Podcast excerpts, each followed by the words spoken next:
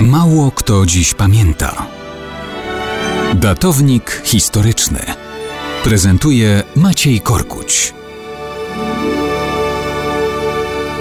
Mało kto dziś pamięta, że wczoraj minęła rocznica 14 listopada 1918 roku, kiedy to urodził się Pawieł Trofimowicz Morozow, znany jako Pawlik, względnie Pawka Morozow. Znany, znany, dzisiaj zapomniany, ale kiedyś, ha, kiedyś opiewany w całym Związku Sowieckim jako wzór młodzieży, niemalże świeckie bożyszcze wszystkich, którzy chcieli być wiernymi synami partii bolszewickiej oraz państwa Lenina i Stalina. Czym przysłużył się owej sowieckiej ojczyźnie Pawlik Morozow? Otóż był synem chłopa ze wsi Girasimowka w obwodzie swierdłowskim. Tam zsyłano różnych przeciwników lub tak zwanych przeciwników systemu komunistycznego. Im i innym chłopom ojciec Pawlika starał się pomagać na różne sposoby. Czy Pawlik stał się bohaterem niosącym pomoc innym na wzór własnego ojca?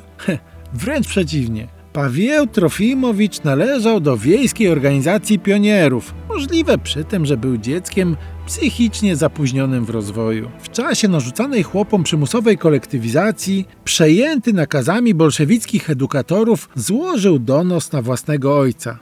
Trafił za druty bolszewickiego obozu koncentracyjnego, a jego syn donosiciel wraz z bratem też długo nie pożyli. Pawlik miał lat 14, kiedy obaj zostali zamordowani. Przez kogo? Ha, no, to jest pytanie. Władze ogłosiły, że przez wrogów ludu, ale kto wie, jak było naprawdę. Pawlik Morozow właśnie po śmierci był dla partii bolszewickiej jeszcze bardziej użyteczny nawet niż za życia, bo po śmierci było wiadomo, że już niczego nie wykręci, żadnego numeru, nie odmieni mu się w głowie, nie zrobi czegoś, co będzie nieużyteczne. Propaganda mogła swobodnie kreować go na bolszewicki wzór świętego, jak to można powiedzieć dzisiaj z ironią, donosiciela, który własnego ojca potrafił posłać za kolczaste druty. I to tylko za to, że nie był wystarczająco posłuszny aktualnie obowiązującym nakazom partii. Budowano więc Pawlikowi pomniki,